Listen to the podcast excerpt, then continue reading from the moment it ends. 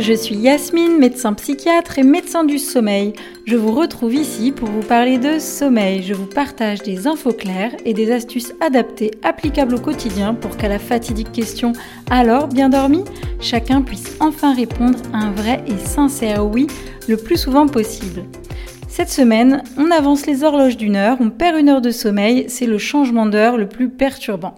Alors, heure d'hiver, heure d'été, pourquoi avoir instauré ces changements d'horaire et pourquoi ils sont aujourd'hui remis en question? Quelles sont les conclusions scientifiques à en tirer?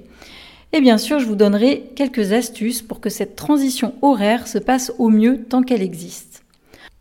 En Europe et dans de nombreux pays du monde, un système de changement d'heure semestriel a été adopté initialement dans le but d'optimiser l'utilisation de la lumière naturelle du jour pendant les heures de travail et d'économiser de l'énergie. Mais le bénéfice économique net attendu n'a pas été atteint et donc le débat sur la solution optimale a été réouvert en mettant l'accent sur les conséquences sociales et sanitaires cette fois-ci. Donc en 2018, devant les contestations croissantes de la population, la Commission européenne remet en question cette organisation, en place en France depuis 1976, et décide que le changement d'heure biannuel en Europe serait supprimé en 2021. Alors la faute à la Covid ou pas, la question n'est à l'heure actuelle toujours pas tranchée. En 2019, une consultation citoyenne à ce sujet a reçu plus de 2 millions de réponses d'Européens pendant un an, et je vous donne quelques résultats. 84% des sondés souhaitaient que soit mis fin au changement d'horaire, 61% disaient avoir une expérience négative ou très négative du changement d'heure, et 25% une expérience très satisfaisante ou satisfaisante. Le reste était sans opinion. Si ce, changement d'heure devait être supprimé, alors 60% choisiraient l'heure d'été et 37% l'heure d'hiver. Alors la lumière est le synchroniseur exogène le plus puissant pour la régulation du rythme circadien, comme on l'a déjà vu notamment dans les épisodes sur le fonctionnement du sommeil et sur la mélatonine. La phase circadienne humaine réagit à la lumière en retardant la phase dans le cadre de l'obscurité du matin et de la lumière du soir. L'heure d'été induit donc un retard de phase. C'est le fait d'avoir tendance à s'endormir plus tardivement et se lever plus tardivement. Donc l'heure d'été induit ce retard de phase en augmentant l'exposition à l'obscurité du matin et à la lumière du soir.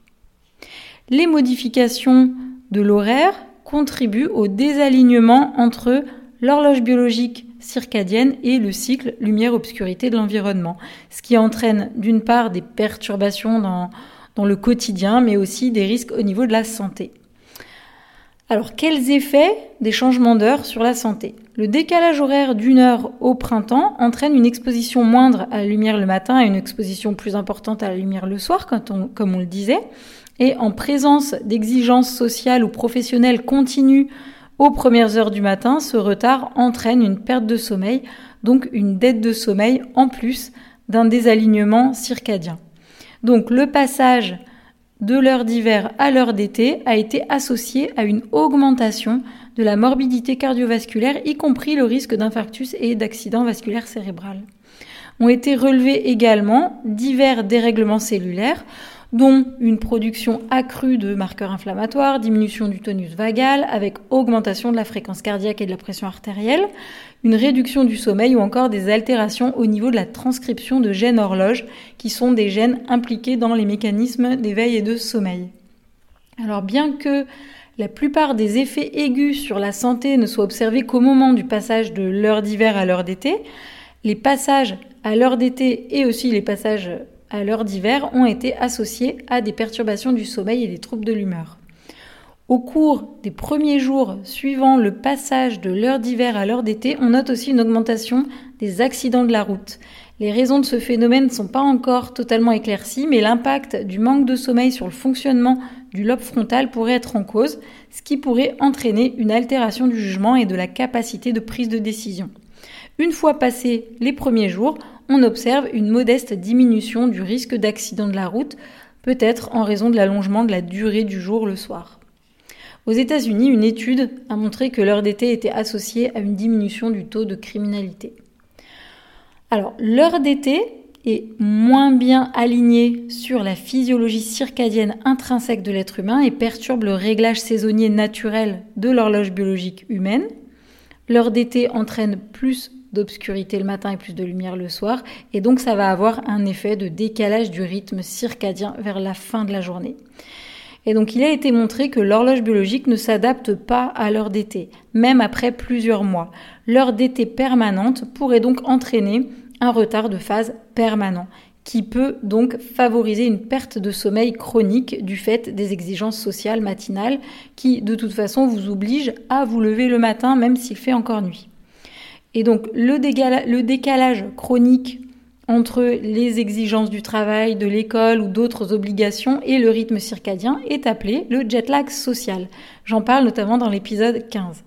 Le jet lag social, associé à l'heure d'été, peut être encore pire dans les zones les plus à l'ouest d'un fuseau horaire donné, là où le coucher du soleil a lieu à une heure encore un peu plus tardive. Donc en résumé, il fait nuit plus tard, donc vous avez tendance à vous coucher plus tard, mais vous devez vous lever toujours aussi tôt, même s'il fait encore nuit le matin. Avec tout ça, vous avez plus de risques d'être en manque de sommeil et de subir toutes les conséquences qu'un manque de sommeil peut avoir sur votre santé. Alors, les débats scientifiques, publics, politiques sur ces changements d'heure ont été nombreux. Finalement, les différentes sociétés savantes s'accordent à affirmer que l'heure d'hiver permanente est la meilleure option pour la santé publique, alors que même que les gens préféreraient euh, garder l'heure d'été. Euh, mais en fait, cette heure d'hiver s'aligne mieux avec la biologie circadienne humaine, alors que euh, l'heure d'été a tendance à être un vecteur de plus d'effets néfastes sur la santé. La préférence va donc à la mise en œuvre d'une heure standard permanente qui serait cette heure d'hiver en raison de l'impact euh, négatif du manque de lumière matinale sur le système circadien et sur la fatigue avec aussi euh, altération de l'attention et des performances qui en découlent. Donc fort possiblement en lien avec un effet cumulatif de la privation de sommeil. Voilà un petit peu pour expliquer ces histoires de changement euh, d'horaire, heure d'été, heure d'hiver. Alors maintenant, on finit par quelques conseils pour mieux supporter le changement vers l'heure d'été. Alors ce que vous pouvez faire, c'est 3-4 jours avant, commencer à avancer de 15 minutes par jour votre heure de coucher. Ça, c'est particulièrement vrai pour les enfants, car sinon le coucher du dimanche soir avant la reprise de l'école risque d'être compliqué et le lendemain matin compliqué également. Pour les adultes les plus sensibles à ce changement d'horaire, il est conseillé de, ne pas trop veiller durant ce week-end-là et essayer de se coucher assez tôt les vendredis et samedis euh, du week-end du changement d'horaire. Le soir, ensuite, fermez bien les volets, baissez la luminosité ambiante pour donner les bons signaux à votre corps, puisque on aura la luminosité égale, mais il va falloir se coucher une heure plus tôt. Mais ça, notre corps ne le comprend pas, donc il faut lui donner un petit coup de pouce. Le jour J approchant, essayez aussi de diminuer votre consommation de caféine. Ça pourrait vous aider à vous endormir plus facilement. Oui, parce qu'il va falloir quand même que vous alliez vous coucher une heure plus tôt. Donc, essayez de tout faire pour favoriser votre endormissement. Ce que vous pouvez faire aussi, c'est faire du sport dans la journée pour augmenter votre pression de sommeil, pour encore une fois faciliter votre endormissement, même une heure plus tôt. Et ensuite, les premiers jours de ce changement d'horaire, soyez particulièrement vigilant à votre hygiène de sommeil globale. Donc, notamment, par exemple, adapter votre alimentation le soir, euh, soignez aussi votre routine détente avant de vous coucher. Et puis la semaine qui suit euh, ce, changement d'horaire, euh, les réveils vont être certainement un peu plus compliqués, mais ce qui peut vous faciliter un petit peu la vie, c'est de faire des petits déjeuners riches en protéines, puisqu'elles ont un effet éveillant et boostant. Donc avec tous ces conseils, j'espère que ça se passera bien pour vous. Voilà un petit peu pour aujourd'hui, j'espère que cet épisode vous a intéressé. Si vous pensez que ça peut intéresser du monde autour de vous, parlez-en et n'hésitez pas à noter le podcast et même mettre un petit commentaire pour augmenter sa visibilité.